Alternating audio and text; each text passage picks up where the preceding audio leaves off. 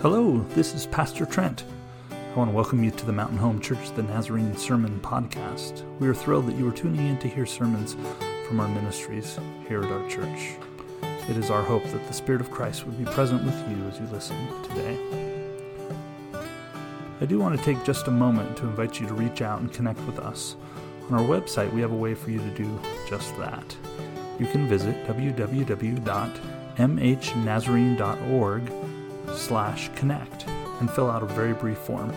There's a spot to leave contact info, ask questions, and even to request prayer. Also, be sure to indicate that you listen to us through our SoundCloud podcast to let us know where you're listening. May the Lord be with you this day. Grace and peace to you.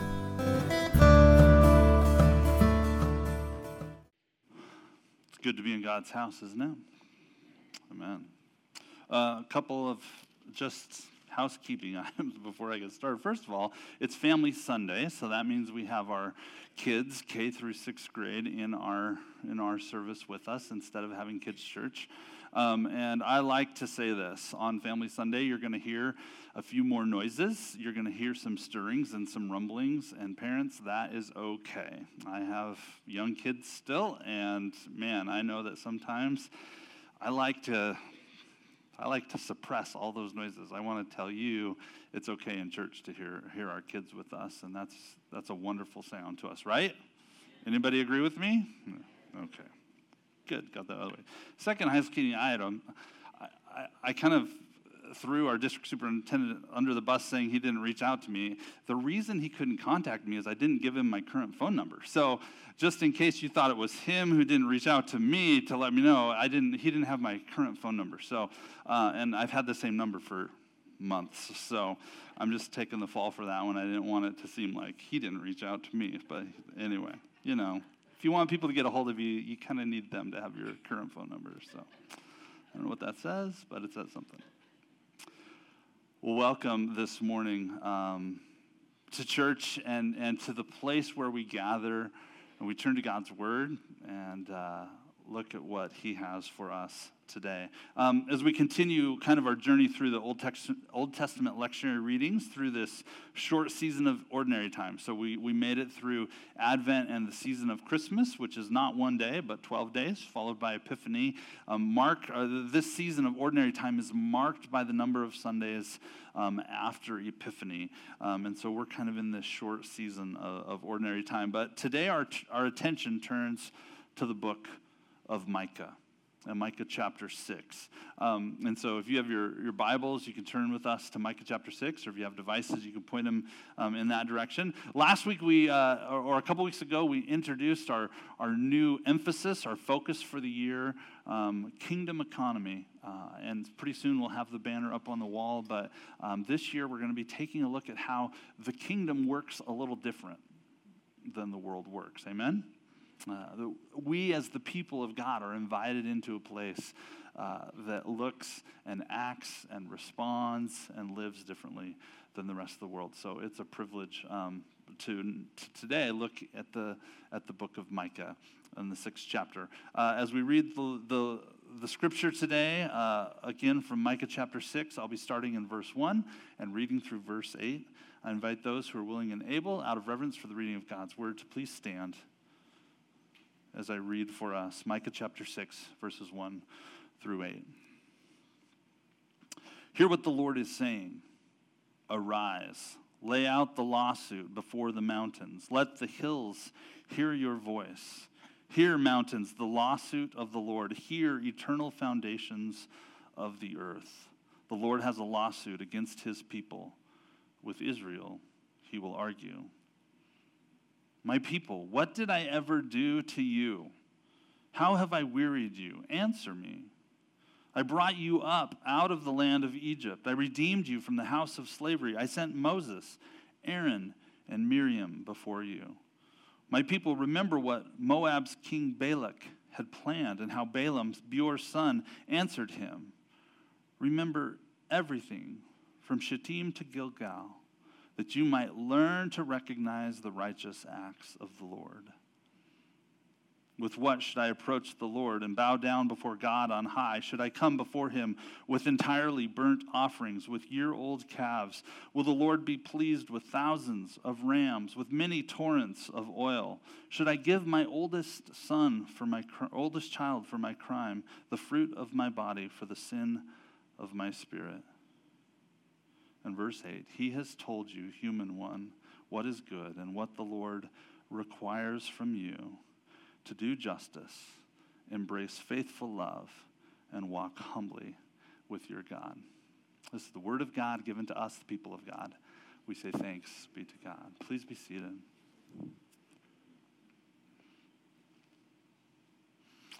Start off with an odd question today. Um, what's the deal with courtroom TV shows? Does anybody know what the deal is with court? I did a little research today. I didn't spend much time on this, but I did a little bit, bit of research. Um, Judge Judy. Yeah, I'm sorry to go there. I'm sorry. Judge Judy. Um, Inter- Internet Movie Database credits Judge Judy with 7,282 different episodes. Yes, and there's a bunch of different copycats that have followed right along. From, from the silly Night Court, 193 episodes with a reboot coming, to the dramatic Law and Order, and the other Law and Order, and the other one, and the other one that's no longer running. Um, another 1,247 episodes between the four uh, Law and Order uh, episodes and different varieties. Everybody likes the courtroom on TV. Everybody likes courtroom on TV, not so much in real life, right? Um, think about testifying in court the stress that that carries. Uh, think about receiving a subpoena to appear in court or that you're getting sued. Nobody likes being served papers. Um, in real life, nobody likes the courtroom. On TV, apparently, lots of people like the courtroom. There's thousands of episodes to prove it. There are exceptions. Three of the most joyful moments of my life have happened in courtrooms as we've adopted our kids. Some good things and beautiful and wonderful things happen in courtrooms. But for the most part, people like to watch it on TV and not so much up here and be in the presence. We have this passage in Micah uh, uh, as a literary type that, that is actually used fairly frequently in the Old Testament the lawsuit drama, the lawsuit uh, metaphor, this picture of, of God coming into a courtroom and suing the nation of Israel, basically, saying, I've got problems. We've, we've got to settle this. We've got to figure out what's, what's going on here. God is suing his people, the nation of Israel. You can find these types of passages elsewhere uh, in the Old Testament. There's there's this motif or this metaphor or this rhythm or this pattern found in Leviticus and Deuteronomy and Psalms and Isaiah and Jeremiah and Ezekiel and Hosea. And here in Micah as well. The rhythm and the structure of these passages is, is fairly common and, and, and familiar, and, and it even holds true to how courtrooms work for us today. There's a rhythm and a structure of these passages. The, the plaintiff, the one who's suing, the one who has an issue, brings the charge. This is what's happened. This is what I'm accusing you of. This is what I've noticed. This is what has happened. And then lays out the evidence for the case. Oftentimes, a statement of defense follows, a rebuttal, an answer, a, a, a statement of, well, this is, this is our side. And usually there's a verdict at the end. Perhaps that's part of what makes courtroom drama so appealing, entertaining. I don't know why there's so many episodes of everything. But it lays out this case. There's a, there's a matter, there's evidence to be weighed and a judgment to be rendered. It's common and it's compelling and it's concise. There's some closure at the end. metaphors in Scripture are used to bring an understanding to situations. So as we take a look at, at Yahweh and Yahweh's case against the nation of Israel, that's what the courtroom does. It helps us understand that something has gone awry and something is wrong. Party A says to Party B, something bad has happened and it needs to be made right. And here it is the prophet of Micah is proclaiming to Judah, proclaiming to the southern kingdom who he prophesied for Yahweh is suing you. You have messed up. You have messed up, and it has caught God's attention. And God, instead of just letting you stay where you're at, instead of just saying, Well, I write those folks off, they're no longer paying attention. Instead, God wants to make it right.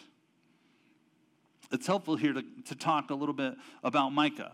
Uh, we're not spending a long time in Micah, um, but Micah was a prophet to the southern kingdom. He, he, his message kind of paralleled um, the, the rhythm of many of the prophetic risers, writers of the Old Testament.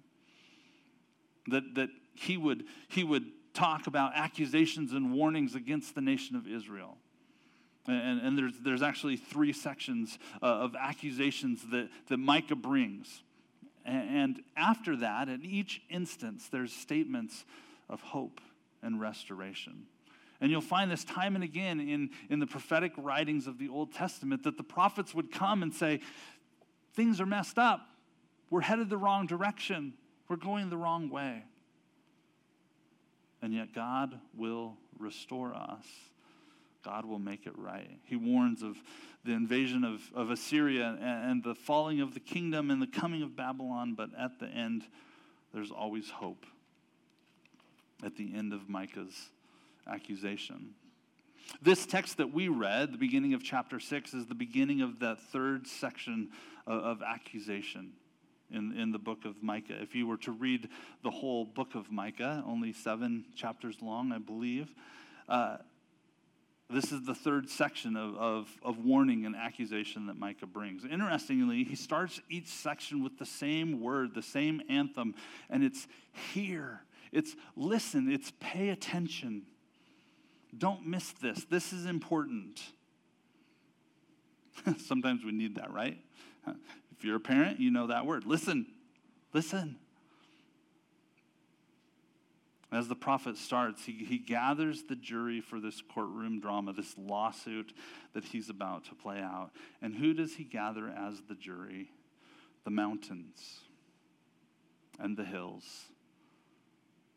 the very foundations of the earth are called into this drama to say, Come and hear and come and listen, for I have a statement to make against my people. I love that. I find that compelling. I, I love that imagery of, of God calling God's creation to witness what is about to unfold that, that somewhere laid, and, and I don't want this to sound too weird or, or, or, or odd, but I feel like God calling God's creation to this, to this place. The creation has this conscience. That, that all of that God has made has this way of understanding, this code of, of what feels right, of what is good, truly good like deep in the bones good.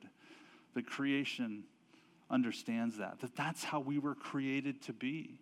And that's how the world was created to be too.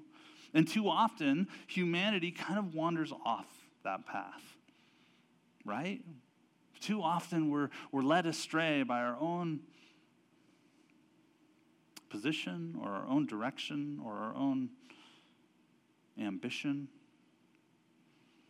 Too often, humanity has walked its own way. And we, when we talk about the economy of the kingdom of God, we talk about how God has, has put life together.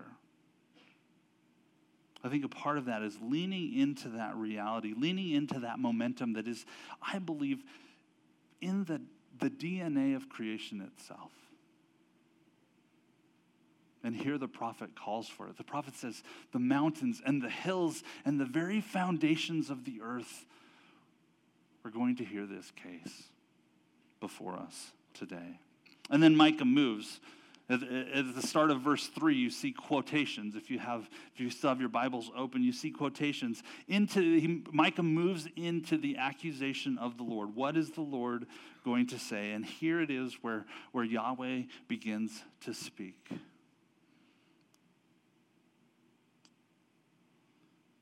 And he says, What have I ever done to you? To the people of God. He says, What have I done? And, and, and, in our text, we, we don't really see the, the, the accusation of, of the prophet. This is, this is God's accusation to the people. What have the people done? What is their offense?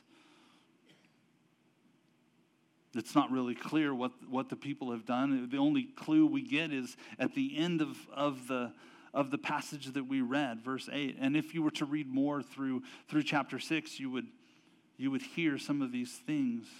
But the implication is that, that verse 8 serves as a, as a corrective for them, serves as this is what is important, this is where you have gone.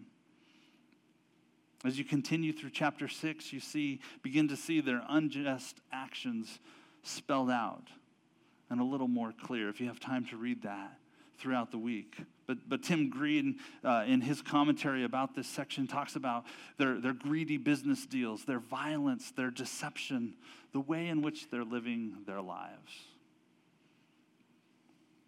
Good thing there's none of that around anymore.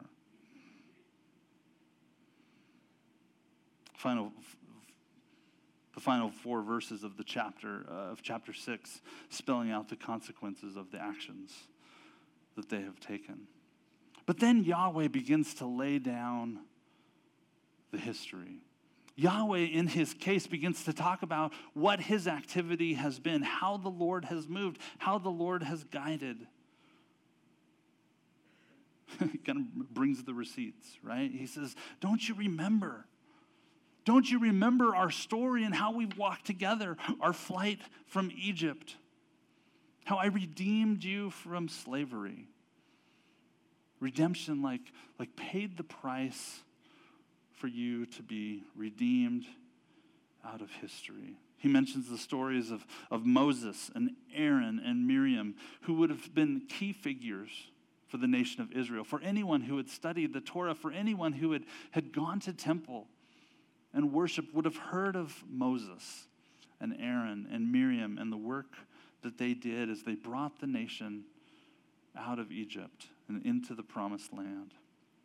Talks about Balaam and Balak, right? And if you don't know this story, you can look it up Numbers 22 to 24. If you like a good story, read Numbers 22 to 24 this week. Balak was a, was a foreign king that wanted to send Balaam to, to Israel to curse the nation. And that was his job. He had, he had, one job, Balaam, one job. Every time Balaam opens his mouth to, to curse Israel, blessing comes out of his mouth. He goes back to Balak and says, I, I don't know what happened. He says, Go back, try again. Opens his mouth, sends blessing again. Go back, try again. Three times. He blesses the nation of Israel. All we remember from the story, though, is the talking donkey. So you're like, where does that fit in? You got to read the story to figure that out, okay? It's always good to refresh on the talking donkey story.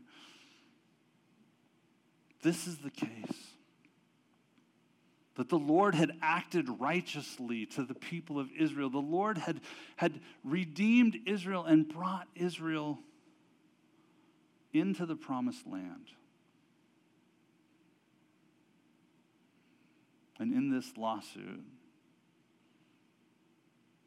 Yahweh says, What's the deal? What have I done? Because this is what I remember. This is how I've served you. This is how I've walked with you through these days. I have done all these things for you. And where are you? It's at this point that the quotation ends. If you're paying attention to the, to the text, this is where he closes his case at the end of verse 5. the prosecuting attorney has made the case, laid out the charge, and has rested what's going to happen. This is the pivot point in the courtroom drama, right? This is where defense gets to take over. And Micah gives voice to the people being sued, to humankind, to the nation of Israel. And, well, we could say the defense isn't great. Okay? It's not a fantastic defense that comes through. I want you to listen to it. I want you to read through it and listen to it. It's, it's a little moody, it's a little sarcastic, snarky, exaggerated. It's a little snippy as you read through the defense of the nation of Israel, verses 6 and 7. You remember being a child, getting a chore, right? Mom comes to check on the chore, and what happens? I don't know what happened when you did your chore. I'm sure it was perfectly done and wonderfully done. Me, not so much, right? Mom comes back to check and says, Do it again. And you say, What? Do you expect me to get every crumb off the kitchen floor? I mean, sheesh. What a, what a tyrant. Dad, you wanted me to empty the grass clippings after I mowed the lawn? You just said mow the lawn. You didn't say empty the grass clippings totally what it reminds me of, right? The nation of Israel starts off with these kind of passive, kind of simple questions or, or statements, and then they just escalate. What, what, should we do when we come to worship? Should we bring a burnt offering, year old calves? Then he talks about thousands of rams. You know, God, well, who has thousands of rams to give you? Who has rivers and torrents of oil to offer on your behalf? And then in the, the fullest statement of exaggeration, and hyperbole, he says, Should I give my oldest child? The nation of Israel is kind of like a sarcastic teenager, right? Like, what do you want me to do? What do you want out of me? I'll tell you, for a lot of my life, and, and, and as I would read this, this passage, I've kind of saw this kind of as, a, as an anti sacrificial text. Like Micah's kind of setting aside the, the sacrificial system and, and giving us a new, a new emphasis. Uh, and, and, I'm not sure that, that that's completely accurate. Micah doesn't change anything about the system. Micah doesn't say, you no longer have to do this or that. The burnt offerings that you once gave, well, now they're obsolete. Now they're passe. I think me, growing up reading this text, and, and hearing it for a lot of my adult life was kind of put my 21st century lens to this passage. But Micah wasn't changing anything about the system that was in place. Micah doesn't really do that. Before and Micah, after Micah's writing, there's no change in temple sacri- or te- temple practice, in the sacrificial codes or in the rituals that, that were given for Israelite worship. What Micah does do is ask the question of what the heart is like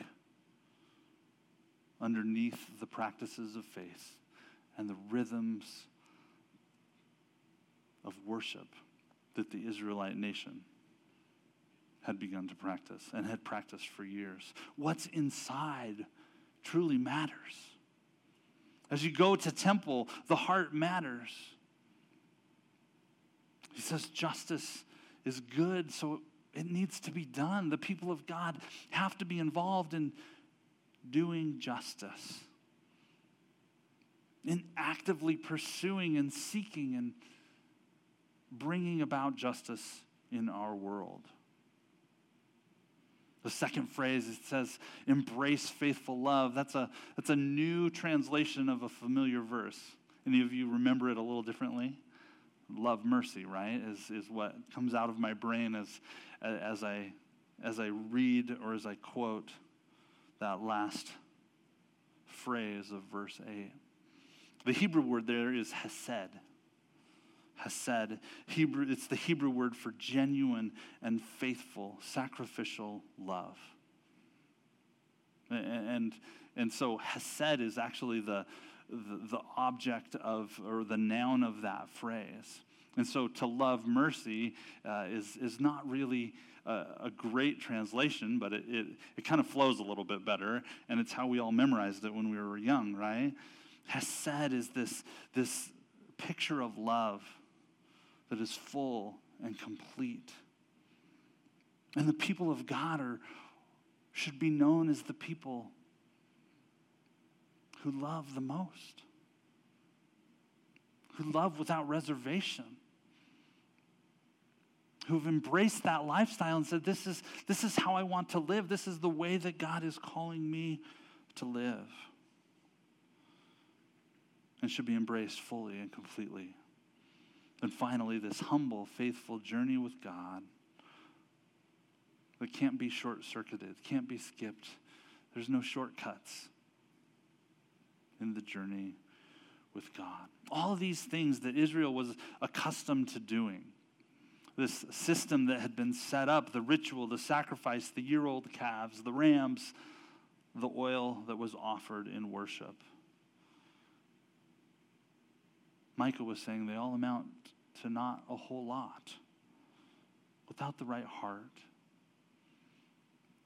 without a changed life, without a, a sense of what Yahweh, how Yahweh was calling them to live,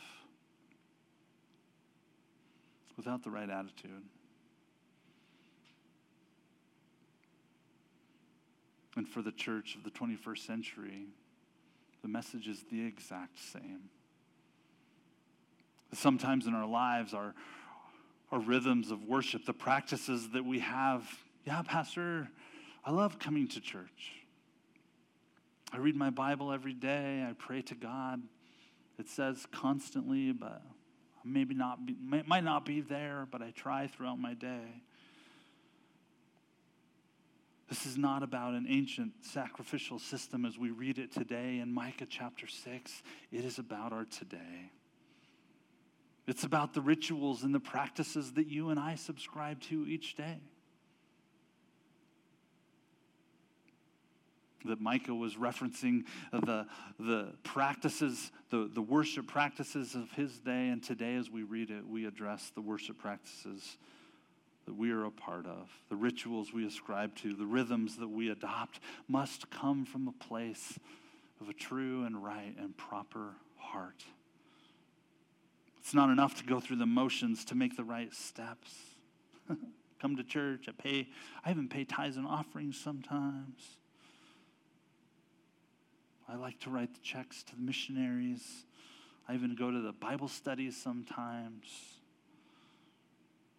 For Micah and this lawsuit that, that Yahweh brings before the people of God, which includes you and me. Micah has said, You know what the Lord requires of you and of me? To do justice. To actively participate in seeking justice along with this world, to embrace faithful love, to be the people of God should be to be known as the people who love most consistently, love most generously, and also to walk humbly with God through our days. As we close today, we're going to practice one of those rituals. We're going to share in the Eucharistic meal together. So at this time, I'm going to invite the praise team and those who are prepared to serve to come forward.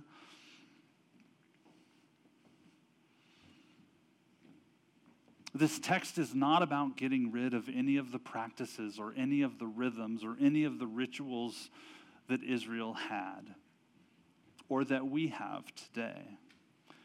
This is a text that opens our eyes to the reality of what God expects of us. That when we truly have our lives captured by the self giving God of creation who calls the mountains and hills together as the jury for this lawsuit,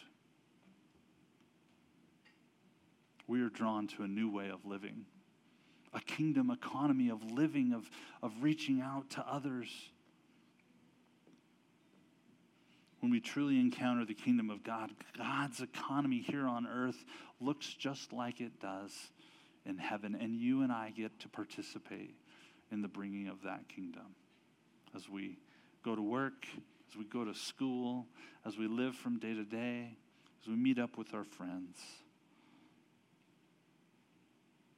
We are overwhelmingly compelled to do this, to not just go through the motions act the right way, do the right things, but to embrace the Spirit of God, to do justice, to embrace the fully, embrace fully the faithful love, the hesed of God, and to walk humbly with God each day. May that be our story. Amen. Amen. As we serve communion, um, we, we serve communion by intinction, which means you'll be invited uh, a little in just a little bit to come to come to one of our three uh, serving stations. Um, if you would like to be served bread, you can just hold your hands out like this, and a piece of bread will be placed in your hands, and you can dip it in the juice and partake of the elements right there.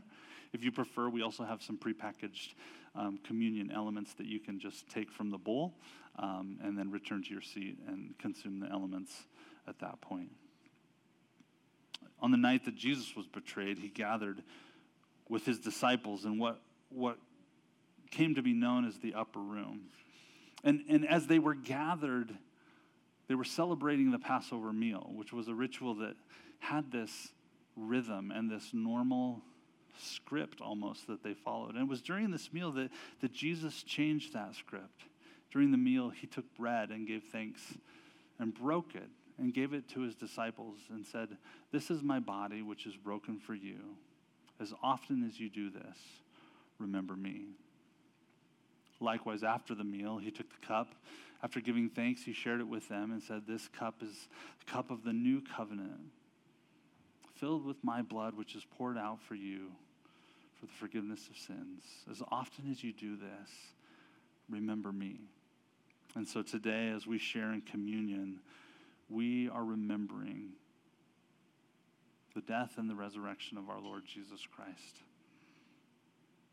And we join with people around the world today who are doing this very same thing.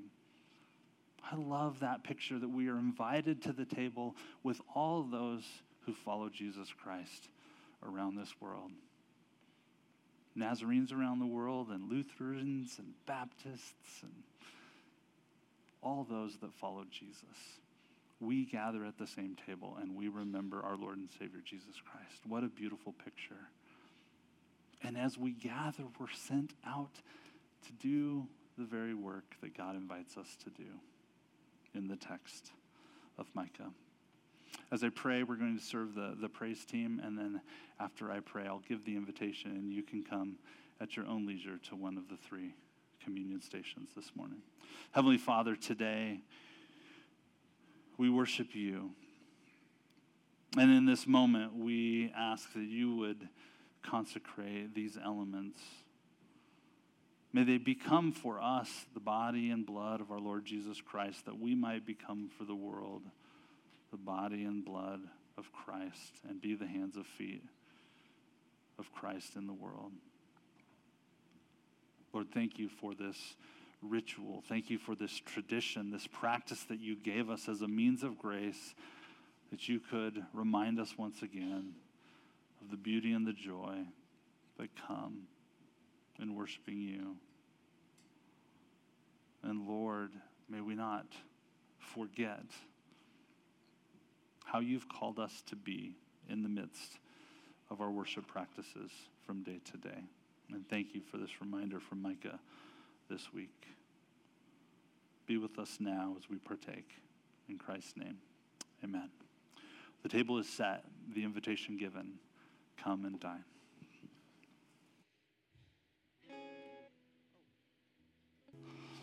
Amen. What a blessing it is to gather and to be reminded of what the Lord requires of us, that our hearts be drawn to the things of God.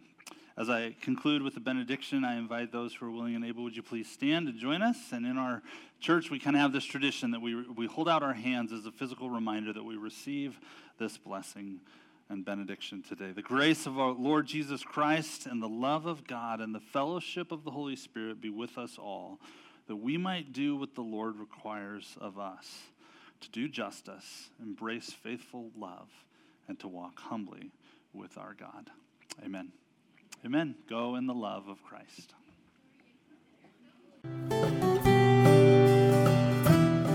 Thanks for joining us today on the Mountain Home Church the Nazarene podcast. Don't forget to visit us at mhnazarene.org slash connect if you'd like to connect with us, and have a great week.